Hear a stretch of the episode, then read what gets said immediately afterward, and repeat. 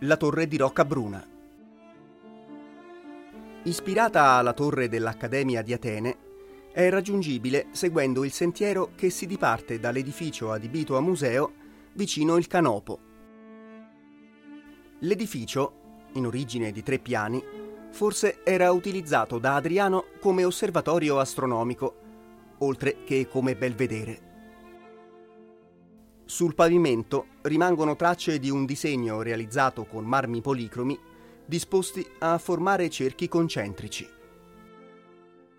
Nel tempo la torre subì diversi rimaneggiamenti. Il basamento fu circondato su tre lati da un basso portico con avancorpo a tetto spiovente. I padri gesuiti poi, divenuti per un periodo di tempo proprietari di Rocca Bruna, aprirono nel pilone nord-est del piano terra una cappella, alla quale si accedeva dall'esterno.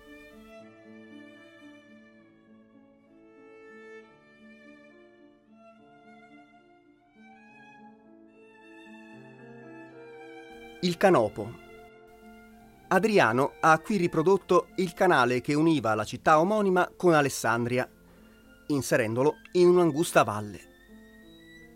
È dominato a sud da un infeo a esedra utilizzato per i banchetti estivi, il Serapeo. A est un doppio colonnato sosteneva una pergola. A ovest era posto un colonnato singolo alla cui metà sono situate sei statue, quattro cariatidi e due sileni canefori, cioè portatori di canestro, in cui il capitello è sostituito dalla cesta di frutta.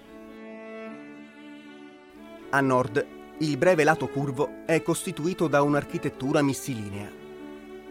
Tra gli spazi delle colonne sono ubicate copie delle statue simboleggianti Atena, Ares, Hermes, e due amazzoni ferite, copie di quelle di Fidia e di Policleto, fatte per il tempio di Artemide ad Efeso.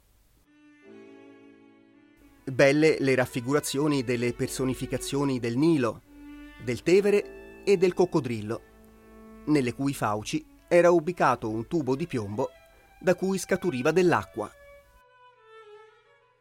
Tutti gli originali delle predette statue sono custoditi all'interno dell'antiquarium il Museo Attiguo.